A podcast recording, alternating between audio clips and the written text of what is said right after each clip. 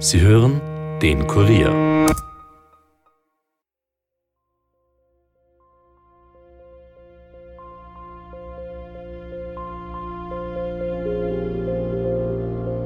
Die Umstände, wie die drei Geschwister, die beiden Brüder und die Frau Maria Piribauer gelebt haben, dürften also nicht vergleichbar sein so mit heutigen Verhältnissen.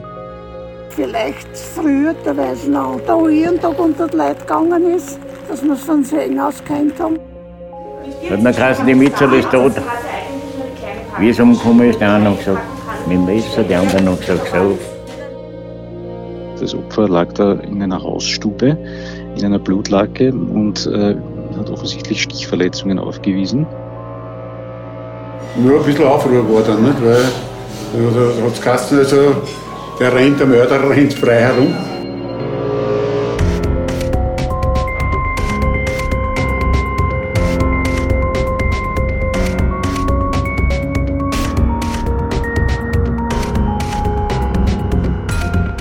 Herzlich willkommen zu Dunkle Spuren, dem True Crime Podcast des Kurier, in dem wir ungelöste Kriminalfälle aus Österreich neu aufrollen. Mein Name ist Stefan Andres und ich begrüße euch heute zu unserem bereits 22. Fall. Und diesmal geht es um einen brutalen Mord an einer Bäuerin in Niederösterreich. Und bei diesem Fall gibt es außerdem eine ganze Reihe von Premieren. Zum Beispiel haben diesen Fall diesmal gleich zwei Reporterinnen recherchiert. Yvonne Wiedler und Valerie Kripp, die neue bei uns im Dunkle Spuren-Team. Ja, und so viel kann ich auch schon vorwegnehmen. Das Opfer, das hat ein ziemlich zurückgezogenes Leben geführt. Und es hat vielleicht auch ein Geheimnis, von dem nicht viele gewusst haben könnten. Ja, und der Schauplatz. Das ist ein Ort, den das Verbrechen bis heute ziemlich kalt zu lassen scheint.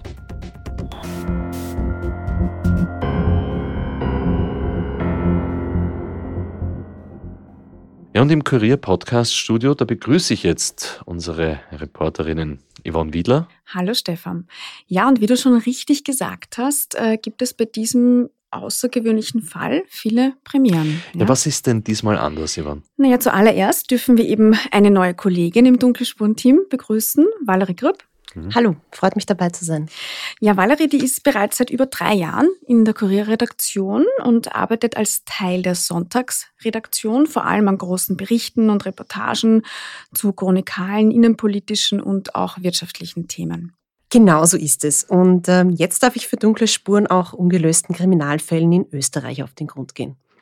Herzlich willkommen, Valerie. Ich freue mich, dass du da bist. Danke dir. Yvonne, du hast vorhin aber von mehreren Premieren gesprochen. Was ist denn noch neu? Also, es geht dieses Mal um den Mord an der Bäuerin Maria Piribauer, den wir recherchiert haben.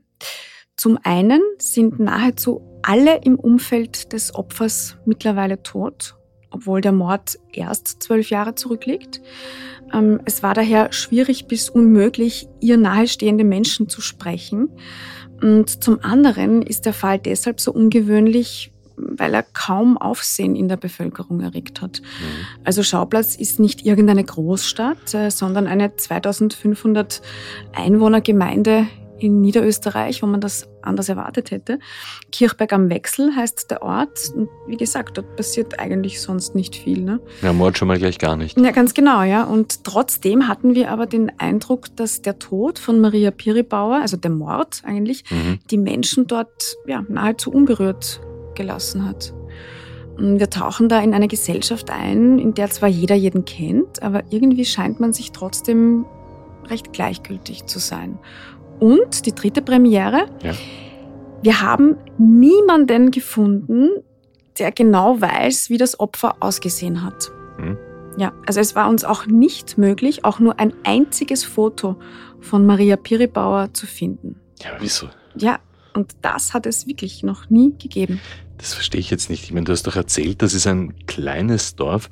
Bitte, wie kann es das sein, dass die dort nie jemand gesehen hat? Ich weiß es nicht. Das hat uns auch sehr überrascht. Also ja, man muss dazu halt schon wissen, dass Maria Piribauer zumindest zuletzt sehr zurückgezogen auf einem abgelegenen Bauernhof gelebt hat, den sie auch so gut wie nie verlassen hat. Sie war nie verheiratet, sie hatte keine Kinder, also sie war tatsächlich so etwas wie eine Einsiedlerin. Kontakt hatte sie nur zu zweien ihrer Brüder, die auch mit ihr auf diesem Bauernhof gelebt haben. Aber wie bereits erwähnt, sind auch sie, so wie die meisten ihrer Angehörigen, mittlerweile tot. Aber ja, trotzdem ist das äußerst verwunderlich. Ja, richtig seltsam. Ja. Aber gut, Yvonne, fangen wir wie meistens bei den dunklen Spuren einmal ganz am Anfang an. Mhm. Yvonne, wann und wo ist dieser Mord genau passiert? Ja, genau. Dazu muss ich noch kurz vorher sagen, dass wir dieses Mal keinen der Ermittler vom Landeskriminalamt Niederösterreich, das zuständig ist, sprechen konnten. Warum das so sein könnte, darauf kommen wir später noch. Aber nach etlichen Telefonaten und E-Mails hat sich dann jemand von der Staatsanwaltschaft bei uns gemeldet und sich bereit erklärt, uns mehr über die Tat zu erzählen. Valerie, du hast dann mit dem Herrn gesprochen. Ganz genau. Es handelt sich um Erich Habitzl von der Staatsanwaltschaft Wiener Neustadt, die damals das Ermittlungsverfahren geleitet hat. Und er hat mir erzählt, was sich im November 2010 auf diesem einsamen Bauernhof in Niederösterreich zugetragen hat. Aufgrund von Corona habe ich nur am Telefon mit ihm sprechen können. Maria P. war eine pensionierte Krankenschwester, die 71 Jahre alt war. Und die am 26.11.2010 in Kirchberg am Wechsel um die Mittagszeit am Bauernhof tot aufgefunden worden ist. Also sie hat den Bauernhof mit ihren beiden Brüdern bewohnt, die schon am Morgen zum Waldarbeiten aufgebrochen sind. Die Piribauers hatten auf ihrem Bauernhof keine Tiere, außer ein paar Hühner, dafür aber einen Wald. Und den haben die beiden Brüder an diesem Vormittag bewirtschaftet. Und Maria Piribauer ist allein zu Hause geblieben. Als diese dann zum Mittag zurückgekehrt sind, haben sie die Leiche ihrer Schwester entdeckt. Das Opfer lag da in einer Hausstube, in einer Blutlake und hat offensichtlich Stichverletzungen aufgewiesen. Und später dann durch die Obduktion wurde als Todesursache Verbluten festgestellt, infolge von 4 Stichverletzungen in Brust und Rücken. Ja, das muss man sich einmal vorstellen, dieses Bild, das sich den Brüdern da gezeigt hat. Sie kommen heim von der Arbeit, wahrscheinlich zum Mittagessen, und da liegt die Schwester in einer riesigen Blutlache am Boden. Wir waren ja auch am Tatort, wie wir später hören werden. In diese Stube kann man auch von außen durchs Fenster hineinschauen. Sie müssen sie also gleich, nachdem sie zurückgekommen sind, gesehen haben. Als Tatwaffe wurde vermutet ein Messer mit zumindest 14 cm Klingenlänge, wobei eine Tatwaffe am Tatort nicht gefunden werden konnte. Diese Tatwaffe ist bis heute übrigens nicht gefunden worden. Bis heute weiß man also nicht, ob das ein Messer war, das Maria Piribauer vielleicht zu Hause hatte, oder ob es der Täter in der Absicht, jemanden umzubringen, mitgebracht hat. Also gut, die zwei Brüder sind also am Vormittag unterwegs und wie sie zurückkommen, da liegt ihre Schwester erstochen in der Hausstube von diesem gemeinsamen Bauernhof, wo die alle gelebt haben. Und es gibt weder eine Spur vom Täter noch von der Waffe. Ja, dazu muss man sagen, sie war wirklich nur ein paar Stunden alleine zu Hause. Und das hat dann offenbar eine tödliche Konsequenz gehabt. Aber warum sollte eigentlich irgendjemand seine alte Bäuerin, die noch dazu sehr zurückgezogen gelebt hat, wie die Yvonne gesagt hat, einsiedlerhaft gelebt hat, ermorden? Ja, das ist die Frage. Das haben wir uns natürlich auch während der ganzen Recherche gefragt. Eine Frau, die, so viel zumindest wir in Erfahrung gebracht haben, nie jemandem etwas zuleide getan hat, sich auch immer um andere gekümmert hat und noch dazu auf diese sehr brutale Art und Weise. Also jemanden 4-mal ein 15 Zentimeter langes Messer in Brust und Rücken zu stoßen, das ist ja schon sehr heftig. Man muss sich einmal vorstellen, wie das auch für die Frau war, als der Täter auf einmal vor ihr stand. Wie viel Angst sie auch gehabt haben muss. Und um auf deine Frage nach dem Motiv zurückzukommen, da haben wir etwas herausfinden können, dazu aber später mehr. Zunächst einmal wollten wir noch mehr über den Menschen Maria Piribauer erfahren und sind nach Kirchberg am Wechsel gefahren. Das liegt so ungefähr eine Autostunde südlich von Wien. Also da schau, Gasthaus St.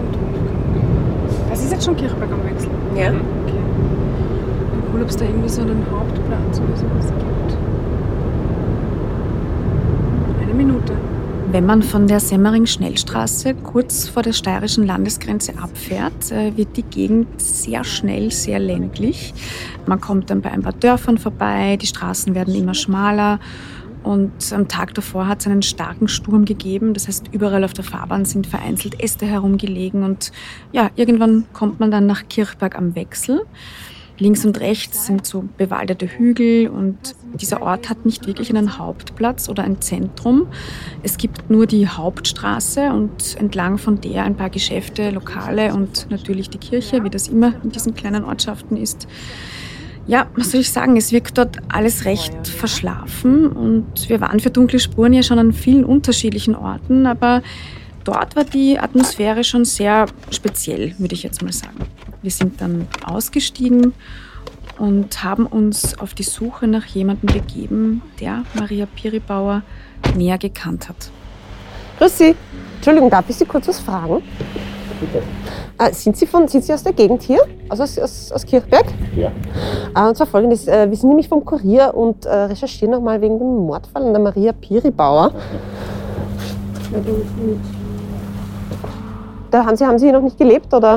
Ja, da waren wir schon da. Okay. Die wissen nichts. Sie haben dann nichts mitbekommen dazu? Okay. Es war was, aber mehr wissen wir nicht. Sie haben sie auch nicht gekannt oder so? Ah, okay, gut. Dankeschön. Also zunächst haben wir ein paar Menschen getroffen, die zwar von Maria Piribauer gehört haben und die auch gewusst haben, dass sie ermordet worden ist, aber die sie nie persönlich kennengelernt haben. Bis Valerie dann einen älteren Mann in der örtlichen Apotheke angesprochen hat. Ich bin mit 2 in die Schule gegangen mit ihr, aber dann nachher kein Kontakt, nichts, weil ja, der Kontakt hat sie, glaube ich, mit niemandem viel gehabt und wer das war, weiß ich alles nicht. Hat mir geheißen, die Mitzel ist tot. Wie es umgekommen ist, der eine hat gesagt, mit dem Messer, der andere hat gesagt, so. Ja, er war ein älterer, untersetzter Mann und sofort bereit, mit uns zu sprechen.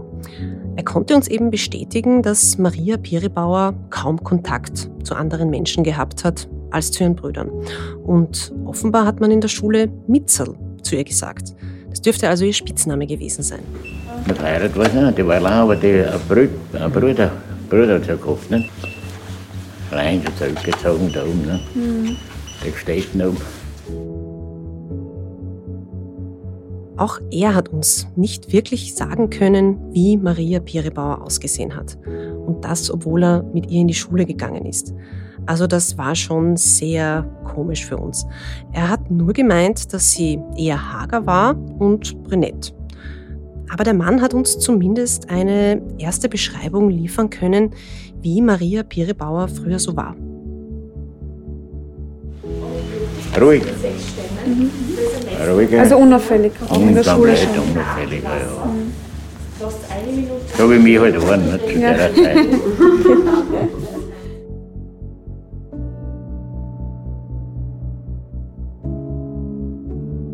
Okay, also wir haben herausgefunden, dass das Opfer ein ruhiger und unauffälliger Mensch war. Er hat uns bestätigt, dass sie kaum Kontakt zu anderen gehabt hat, außer zu ihren Brüdern, die ja mittlerweile auch schon tot sind. Was wir aber immer noch nicht gewusst haben, ist, wie sie konkret ausgesehen hat. Als nächstes sind wir also zum örtlichen Friedhof gefahren, in der Hoffnung, vielleicht am Grab ein Foto von ihr zu finden. Ja, an dem Tag, da war so ein richtiges Sauwetter. Es hat gestürmt, es hat geregnet. Yvonne hat dann trotzdem eine Frau am Friedhof entdeckt und hat sie angesprochen. Entschuldigung, darf ich nur kurz fragen, wissen Sie, wo das Grab von der Maria Piribauer ist? Die Frau, die mit ihren beiden Brüdern da oben in Offenbach 18 gewohnt hat? Ja, das ist irgendwo im unteren Friedhof. Im unteren Friedhof? Ja, aber okay. Was genau ist, weiß ich eigentlich gar nicht. Okay, weil es gibt nämlich mehrere Piribauers, habe ich gesehen, aber da ist nicht diese Maria dabei. Okay. Kannten Sie die Frau zufällig?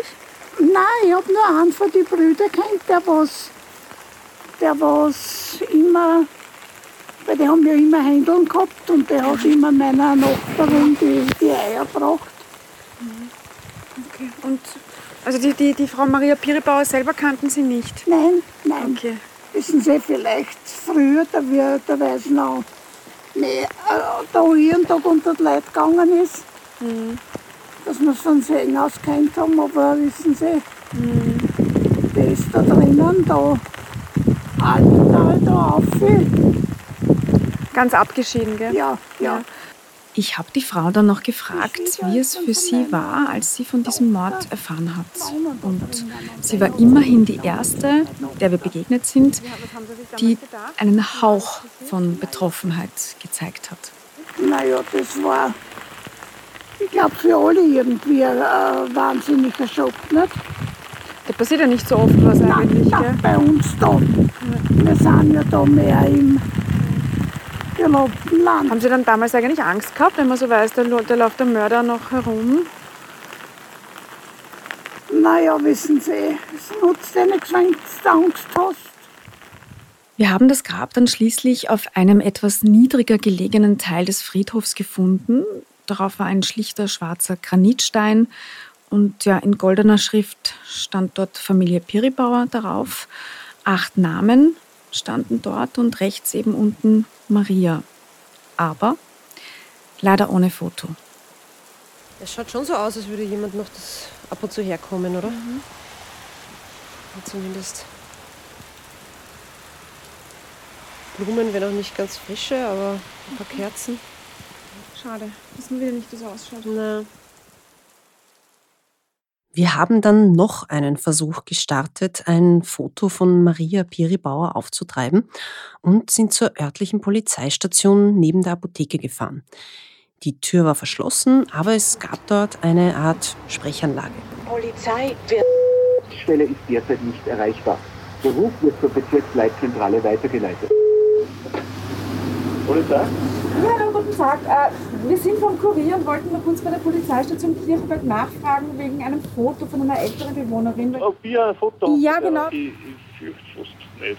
Ja, aber ansonsten müssen Sie telefonisch mal bei der Kirchberg. Okay, gut, super, dann vielen Dank. Okay, gut, bitte. Wiederhören.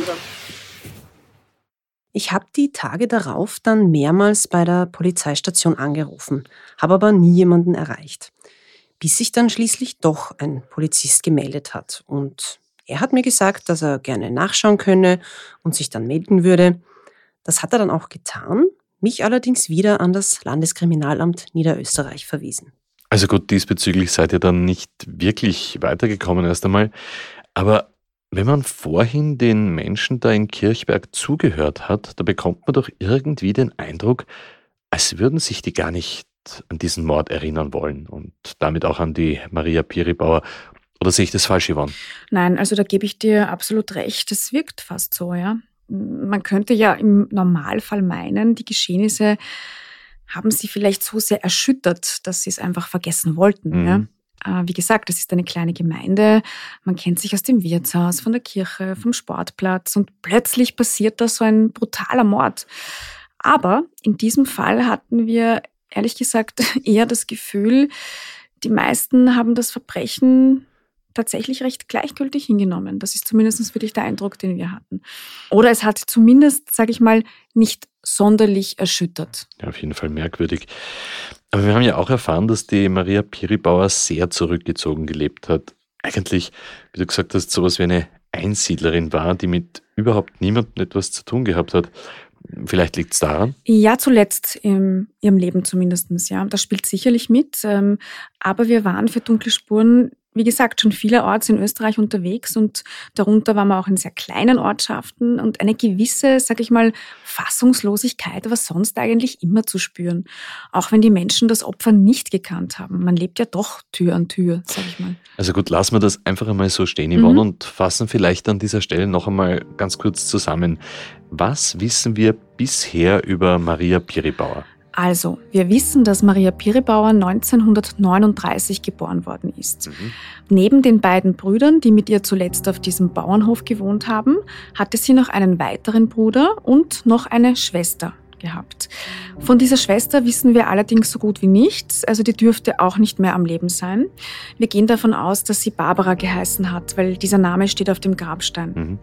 So, und zu den insgesamt 3 Brüdern hingegen haben wir zumindest ein bisschen etwas in Erfahrung bringen können. Das hören wir dann auch gleich. Maria Piribauer jedenfalls hat die Hauptschule in Kirchberg besucht und auch ihr ganzes Leben in diesem Ort verbracht.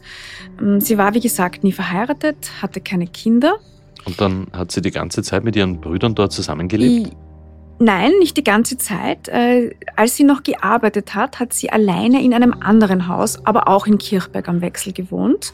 Erst als sie dann in Pension, also in Rente ging, hat sie beschlossen, ihr Haus aufzugeben und ist zu diesen beiden Brüdern auf diesen abgelegenen Bauernhof ganz weit oben auf einem Berg gezogen. Man hat uns gesagt, sie wollte für ihre Brüder da sein, sich um sie kümmern, sie dürfte dort den Haushalt übernommen haben.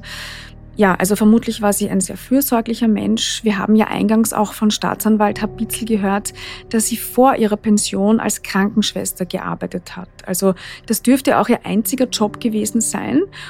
Und wir wissen eben, dass ihr Leben am 26.11.2010 ein sehr plötzliches, brutales Ende genommen hat. Da war sie 71 Jahre alt. Aber wir wissen eben nicht, wie sie ausgesehen hat. Das stimmt, ja. Wir konnten im Zuge der Recherche dann zumindest ein Foto von diesen beiden Brüdern finden, die mit ihr auf diesem Hof gelebt haben. Da war zum einen Franz Piribauer, er war 6 Jahre jünger als Maria, und zum anderen Josef, 8 Jahre jünger. Schau, wir haben das Foto hier mitgebracht. Wenn du es anschauen magst. Ja. Da sieht man eben, sie stehen da so vor einer Art Stadel auf dem Grundstück des Bauernhofs.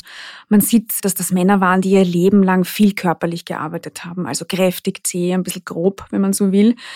Josef ist 1 Jahr und Franz 2 Jahre nach Marias Tod gestorben. Mhm. Die Brüder schauen sich eigentlich ziemlich ähnlich, oder? Mhm, ja. Okay, wir werden die Fotos und natürlich wie immer auch das ganze andere zusätzliche Material auf unserem Instagram-Account posten. Wir, ja. Valerie, was habt ihr sonst noch über die Familie erfahren? Naja, wir haben jemanden getroffen, der nicht nur die Brüder kennengelernt hat, sondern auch mehr über den Mord und die Ermittlungen weiß. Und zwar unseren Kollegen Patrick Wammerl, der uns ja schon einmal bei einem Dunkle-Spuren-Fall weitergeholfen hat. Patrick ist seit vielen Jahren Redakteur in Niederösterreich und hat damals für den Kurier darüber berichtet. Und wir haben ihn im Gasthaus Grüner Baum in Kirchberg am Wechsel getroffen. Magst du auch was essen, Patrick? Oder hast du Stress? Weil sonst, wenn du Stress hast, dann machen wir das zuerst und wir essen nachher was. Dann fahren wir zuerst mit dir raus. Essen wir schnell was, oder? Ja? Okay, passt. Gut. Da hast du die Karten. Ja. Patrick war ja damals einer der ersten Journalisten vor Ort. Und er hat viel nachgeforscht, mit den mittlerweile verstorbenen Angehörigen und Menschen von dort gesprochen und hat im Gegensatz zu uns die Ermittler zu dem Fall befragen können. Und er hat uns erzählt, wie er bei seinen Recherchen zu dem Fall in eine äußerst unangenehme Situation gekommen ist und fluchtartig ein Interview verlassen musste.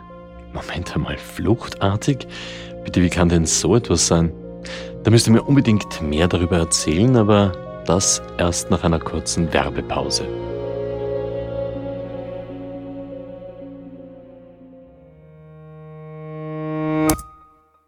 Na, ist der Fall wieder spannend? Gleich geht's weiter, aber wenn ihr so wie ich von True Crime nicht genug bekommen könnt, kann ich euch nur BookBeat empfehlen.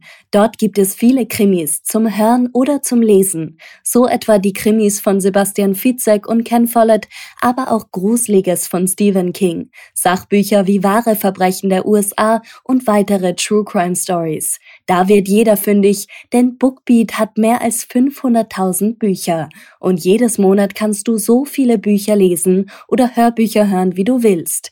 Wir haben jetzt für euch ein spezielles Angebot. Ihr könnt jetzt BookBeat 2 Monate lang kostenlos testen und in so viele Hörbücher reinhören, wie ihr möchtet. Einfach auf www.bookbeat.at/Spuren gehen und mit dem Promocode Spuren registrieren. Das ist bookbeat.com/Spuren, Promocode Spuren. Alle Infos findet ihr auch in den Shownotes.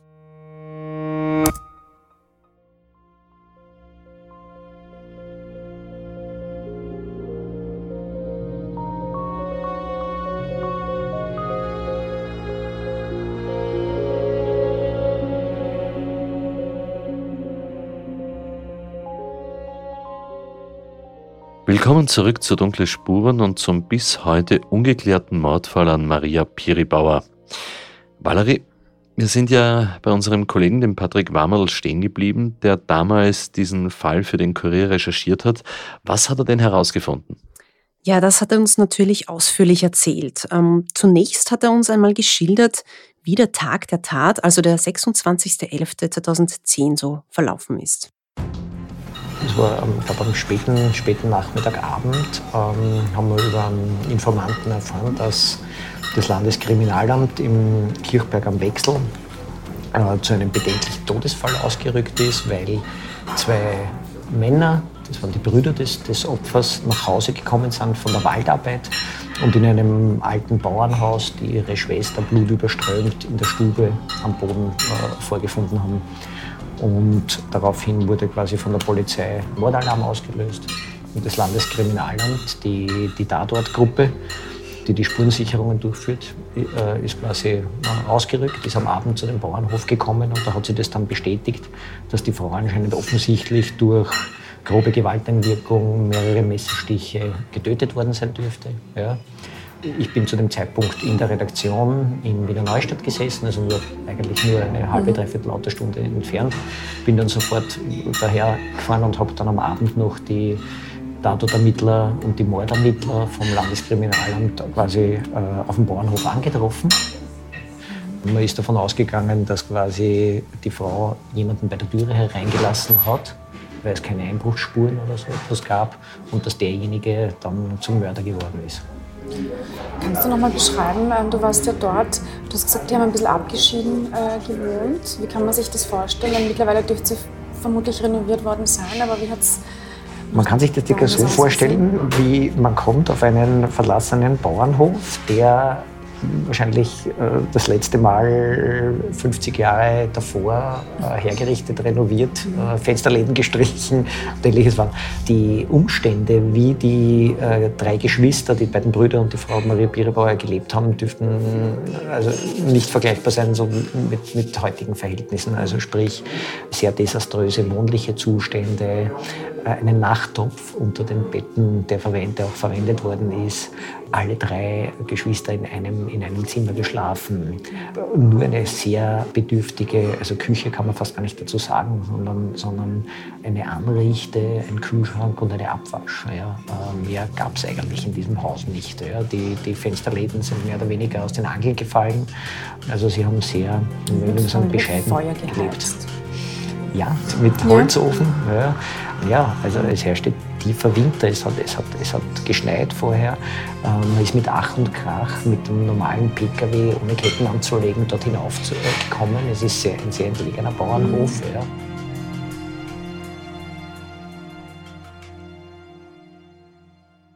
Und auch Patrick ist es damals nicht gelungen, ein Foto von Maria Piribauer aufzutreiben. Wir Journalisten haben uns daran auch die Zähne ausgebissen, einen Versuch, irgendwie an Material zu kommen. Es war recht schwierig.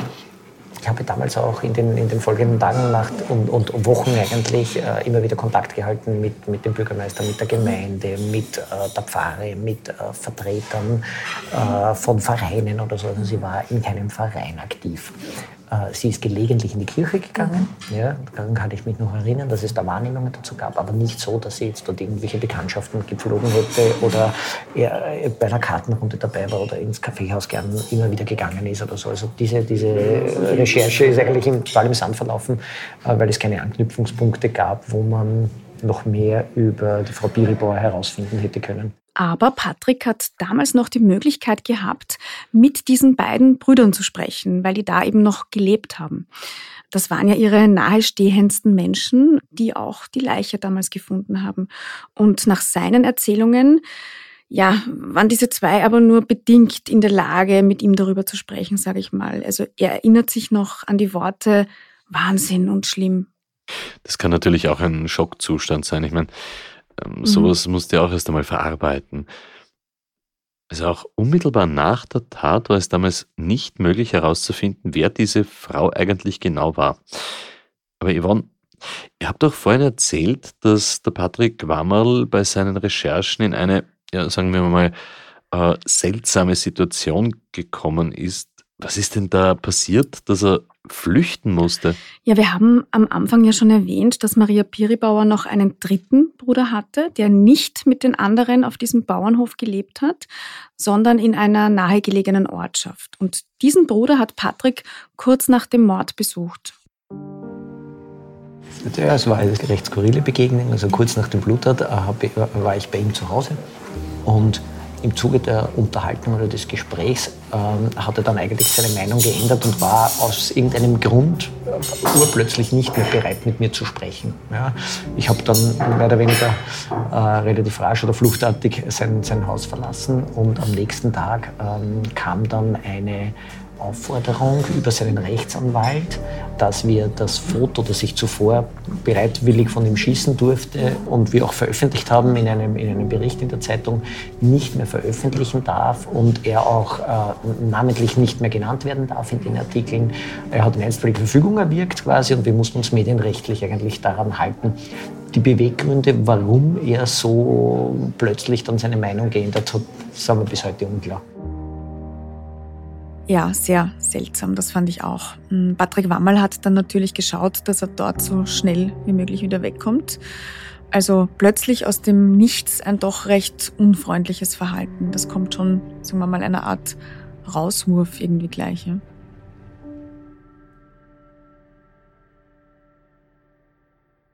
Noch einmal, der dritte Bruder, der hat zuerst bereitwillig über den Mordfall gesprochen, hat sogar sich fotografieren lassen und dann plötzlich überlegt er sich alles anders.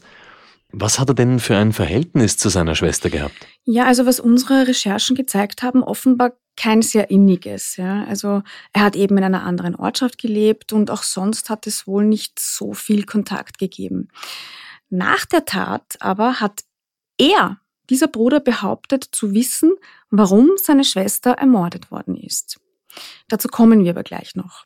Denn während wir mit Patrick im Gasthaus Grüner Baum gesprochen haben, hat uns ein älteres Ehepaar, das am Nachbartisch gesessen ist, darauf hingewiesen, dass der Wirt vielleicht mehr wissen könnte. Der ist dann auch tatsächlich zu uns rübergekommen und wir haben ihn sofort auf diesen Fall angesprochen. Sein Name ist Karl Donhauser, ein breit gebauter Mann in Lederhose und kariertem Hemd. Also ja, sieht eigentlich so aus, wie man sich einen typischen Wirten am Land vorstellt. Bisschen Klischee halt. Und ja, was er uns erzählt hat, war aber durchaus interessant. Er war nämlich einer der ersten, die damals davon erfahren haben. Wie haben Sie damals von dem Mord erfahren? Wissen Sie das noch? Da haben wir irgendeine Sitzung oder ein Treffen im Saal drinnen gehabt und da war der Bürgermeister dabei und der ist verständigt worden. Und wie war das dann? Ja, ein bisschen Aufruhr war dann, nicht? Weil da hat es geheißen, also, der Mörder rennt frei herum und haben sie dann geschaut, dass die Leute, also die Frauen, angebracht worden sind. Und der Wirt hat uns noch etwas erzählt. Kurz nachdem die beiden Brüder Maria Piribauer tot in der Stube des Bauernhofs entdeckt haben, sind sie zu ihm ins Wirtshaus gefahren. Wie er dann aufgetaucht ist, also dass er ermordet worden ist, da war der Bruder dann da. Also eigentlich beide, weil die haben das Haus gar nicht betreten dürfen. Ne? Mhm. Die haben mit dem blutigen Eimer gesessen draußen am Stammtisch. Ne?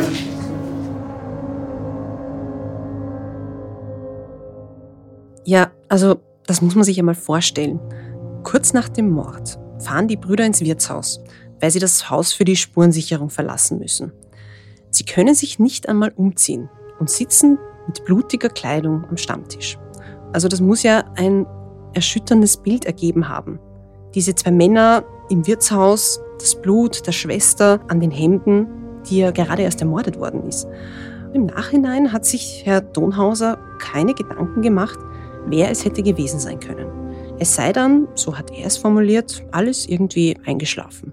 Ich habe Donhauser dann nochmal gefragt, wie das für die Brüder alles war, auch so im Nachhinein, wie sie das ertragen haben und wie es ihnen ergangen ist. Aber er meinte nur, ja, da redet man nicht drüber, das tut man nicht, da fragt man nicht extra nach. Und auch eben, was den Mörder angeht, wurden nicht sonderlich viele Gedanken gewälzt, sage ich mal. Haben Sie irgendwie mal darüber nachgedacht, wer das hätte gewesen sein können? Eigentlich nicht. Warum soll man da nachdenken drüber eigentlich? Also, kann ich wirklich nicht sagen. Also. Aber ist da in der Ortschaft öfter was passiert oder war das eigentlich der einzige? Das war, glaube ich, Ausreißer gewesen. Ja, das hat uns schon sehr verwundert. Also wenn man sich in diese Situation hineinversetzt, ist das ja die erste Frage, die man sich stellt. Er hat uns dann noch erzählt, dass auch er das Opfer nicht gekannt hat. Nur einer der Brüder war regelmäßig in seinem Gasthaus. Immer am Sonntag, um Schnitzel zu essen und Bier zu trinken. Und er hat uns erzählt, dass der Bauernhof, auf dem das alles passiert ist, derzeit leer steht. Es hat zwar nach dem Mord wieder jemand darin gewohnt, aber auch der ist mittlerweile tot. Der Mann ist an Corona gestorben. Und auch der dritte Bruder, der sich Kollegen Wammerl gegenüber so seltsam verhalten hat, ist seit kurzem tot, wie uns der Wirt erzählt hat. Das haben wir ja bis zu diesem Zeitpunkt der Recherche noch nicht gewusst. So, und normalerweise hätten euch dann eure Recherchen an diesem Punkt höchstwahrscheinlich als nächstes genau zu diesem dritten Bruder geführt. Ja, ganz genau. Aber das hat sich dann nach der Information vom Wirten leider erübrigt. Ja, alles klar. Yvonne, ich möchte noch einmal ganz kurz dort einhaken, was der Wirt da gerade gesagt hat. Das hat mich nämlich ziemlich irritiert. Also, die wissen, dass da ein Frauenmörder frei herumläuft und bringen ihre Frauen als Reaktion darauf schnell nach Hause, damit die dort dann alleine sind? Ja, also genau das haben wir uns auch gedacht. Es ist ja schon, wie soll man sagen, eine sehr interessante Reaktion. Ja, ja, absolut. Und was auch sehr besonders ist, nachdem die Maria Piribauer getötet worden ist, ist doch eigentlich einer nach dem anderen in der Familie und im Umfeld von der Frau auch gestorben. Ja, das ist schon gruselig auf eine gewisse Art und Weise. Der Wirt hat uns dann noch erzählt, dass er diesen dritten Bruder, der ja erst vor kurzem gestorben ist, nur ein paar Mal im Ort gesehen hat. Das war in der Kirche, aber sonst war der eigentlich nie da. Der Wirt hat uns ebenso bestätigt, dass das Verhältnis zwischen ihm und den anderen Geschwistern am Hof nicht sehr eng war. Yvonne, ihr habt es doch vorhin erwähnt, dass dieser dritte Bruder, wie er noch gelebt hat, eine Vermutung geäußert hat, warum die Maria Piribauer ermordet worden sein könnte. Kommen wir also vielleicht doch noch einmal zum Thema Motiv. Was könnte denn der Grund für dieses Verbrechen gewesen sein? Ja, genau. Also diese Frage haben wir dann noch an Erich Habitzl gestellt, der ja von der Staatsanwaltschaft ist. Und er hat uns dazu Folgendes sagen können. Das Landeskriminalamt Niederösterreich hat dann kurz nach Auffindung der Leiche mit der Ermittlungsarbeit begonnen und Tatortspuren gesichert. Und bei der Tatortarbeit ist besonders aufgefallen, dass das Obergeschoss des Gebäudes vom Täter durchsucht worden ist und einige Sparbücher am Boden verstreut lagen. Und das war für die Ermittler ein Indiz, dass es sich um einen Raubmord handeln könnte. Und im Zuge der Ermittlungen hat sich dann herausgestellt, dass Maria P. einen Tag vor ihrem Tod bei der Reifersenkasse in Kirchberg eine größere Menge Bargeld behoben hat und dass etwa 1.000 Euro von diesem Bargeldbetrag gefehlt haben. Okay. Habt ihr nicht gesagt, dass sie in sehr ärmlichen Verhältnissen gewohnt hat? Sagt einmal, um wie viel Geld geht es da eigentlich genau? Na, offenbar doch um eine größere Summe. Das hat zumindest dieser dritte Bruder in einem Interview kurz nach dem Mord unserem Kollegen Patrick Wammerl erzählt. Da hat er nämlich Folgendes gesagt. Er glaubt, dass das quasi ein Raubmord an seiner Schwester gewesen sein könnte, weil sie relativ viel Erspartes auf mehreren Sparbüchern hatte. Die Rede war von etwa 200.000 Euro, die Schwester im Laufe ihres Lebens als sehr sparsamer Mensch quasi zusammengespart hat. Das ist nicht wenig. Was hat denn die Frau Piribauer für einen Beruf gehabt, um dieses ganze Geld ansparen zu können? Na, sie hat eben als Krankenschwester gearbeitet, soweit uns bekannt ist. Hat sie auch sonst nie einen anderen Beruf ausgeübt. Zu diesem Zeitpunkt der Recherche haben wir aber noch nicht gewusst, wo sie als Krankenschwester gearbeitet hat oder wie lange. Das war eben alles sehr schwierig herauszufinden. Dazu kommen wir aber noch im zweiten Teil. Aber ja, du, wenn man sparsam lebt, dann kann man über einige Jahrzehnte hinweg schon eine schöne Summe zusammensparen. Das ist jetzt nicht ganz unrealistisch. Also gut, die Maria Piribauer hat vielleicht so an die 200.000 Euro angespart, hat laut Staatsanwalt eine größere Menge davon abgehoben. Wissen wir wie viel? Nein, das ist uns nicht gesagt worden. Alles, was wir zum Geld wissen, ist von dem behobenen Geldbetrag, der größer war, fehlten 1.000 Euro. Also 1.000 Euro hat der Täter mitgehen lassen, soweit die Info von der Staatsanwaltschaft. Und das restliche Bargeld und die Sparbücher, die waren noch da? Die Sparbücher ja, das hat uns Habitzl bestätigt. Zum zurückgelassenen Bargeld wissen wir zu wenig. Also es kann sein, dass es im Haus zurückgeblieben ist oder dass sie es davor für etwas anderes ausgegeben hat. Mehr Informationen haben wir dazu leider nicht bekommen. Auffällig ist natürlich, dass sie das Geld genau am Vortag vom Mord abgehoben hat. Ja, darüber haben wir uns natürlich auch viele Gedanken gemacht, weil welchen Grund konnte diese alte Frau gehabt haben, um plötzlich so viel Geld auf einmal abzuheben oder zu brauchen? Mhm. Wie wir ja mitbekommen haben, waren ihr materielle Dinge und Wertsachen nicht sonderlich wichtig. Das Haus war alt, alles heruntergekommen. Also, ja, zuerst denkt man vielleicht an Schulden oder sie wollte weg oder sie ist vielleicht doch in irgendetwas hineingeraten, von dem niemand gewusst hat, also bis auf den Täter. Aber wir haben ja gehört, dass sie so gut wie keine Kontakte hatte. Also das ist schon sehr, sehr seltsam. Ja genau, das ist natürlich auch die ganz große Frage in diesem Fall. Eine komplett unauffällige, bis dahin unbescholtene, hast du gesagt, Einsiedlerin, die immer sehr sparsam war, die hebt auf einmal so viel Geld ab und am nächsten Tag wird sie ermordet? Ja. Da muss doch irgendwas dahinter stecken. Aber das wissen wir eben nicht. Ich habe da vorhin einen anderen Gedanken noch gehabt, Valerie.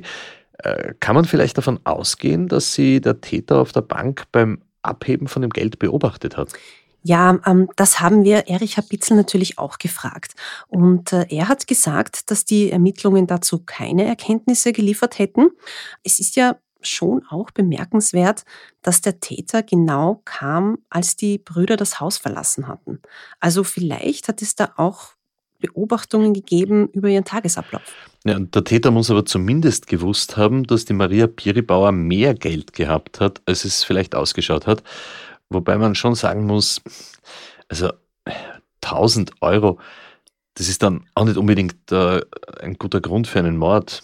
Merkwürdig ist das alles auf jeden Fall, vor allem, wenn dort vermutlich Geld sogar zurückgeblieben ist. Bei den Sparbüchern, okay, da kann man sich denken, dass der Täter damit vielleicht nicht allzu viel hat anfangen können, aber 1.000 Euro sind jetzt doch wirklich nicht die Welt. Mhm. Gibt es denn noch eine andere Theorie, was das Motiv für diesen Mord gewesen sein könnte? Vielleicht doch nicht das Geld? Ja, also zuerst muss man sagen, tatsächlich sind Menschen schon für weniger umgebracht worden als für 1.000 Euro. Ja, das ist auch wieder recht. Aber ja, natürlich haben wir uns genau die gleichen Überlegungen gemacht. Ja. Vielleicht hat er auf die Schnelle einfach auch nur diese 1.000 Euro gefunden und sie hat den Rest gut versteckt, zum Beispiel in diesem Haus. Gab es ja sicher sehr viele Versteckmöglichkeiten. Ne? Eine Frage, die sich natürlich auch aufdrängt und die ihr sicher auch nachrecherchiert habt, hat eigentlich irgendwann einmal jemand auch diese drei Brüder verdächtigt? Es wurde noch, gemunkelt, dass einer der Brüder etwas mit ihrem Tod zu tun gehabt haben könnte. Also dass es eine Art Beziehungsmord war. Mhm. Es hat bei diesem Fall aber wirklich eine Reihe von Verdächtigen gegeben. Aber bei diesem Bruder hat sich der Verdacht nie erhärtet. Also das ist sehr schnell wieder fallen gelassen worden. Und wir haben auch nicht in Erfahrung bringen können, um welchen der Brüder es da gegangen ist. Diese Information haben wir nicht erhalten. Jahre später ist aber noch ein weiterer Mann in den Fokus der Ermittlungen geraten, der eventuell ein persönliches Motiv gehabt haben könnte.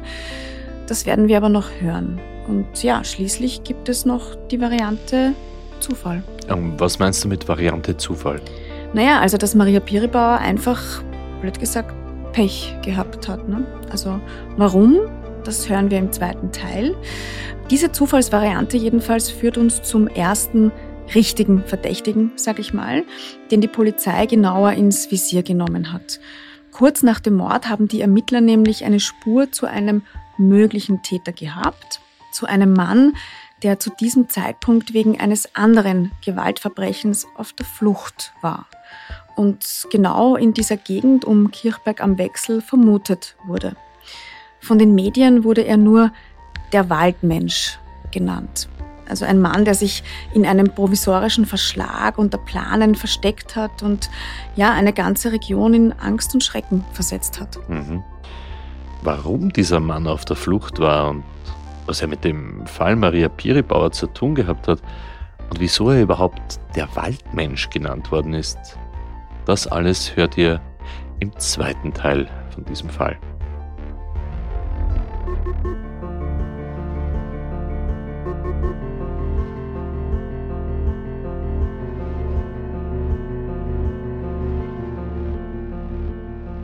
Wir danken allen, die sich für die Aufarbeitung für ein Interview bereit erklärt haben, und wenn ihr Hinweise zum Mord an Maria Piribauer habt, dann wendet euch bitte an uns per Mail an dunklespuren@kurier.at oder natürlich auch an das Landeskriminalamt Niederösterreich. Und wenn euch dieser Podcast gefallen hat, dann hinterlasst uns bitte eine Bewertung in eurer Podcast-App und vor allem erzählt euren Freunden davon. Ja, und folgt uns auch auf instagram.com/dunklespuren, da haben wir für euch zusätzliches Material zu allen bisherigen Fällen aufbereitet und natürlich auch zu diesem Fall. Dunkle Spuren, das ist ein Podcast des Kurier, Moderation Stefan Andres, Reporterinnen Yvonne Wiedler und Valerie Kripp, Michaela Reibenwein, Elisabeth Hofer, Ton und Kamera Daniel Jamanik, Schnitt Dominik Kanzian, die Titelmusik von Tobias Schützenberger, produziert von Elias Nadmesnik.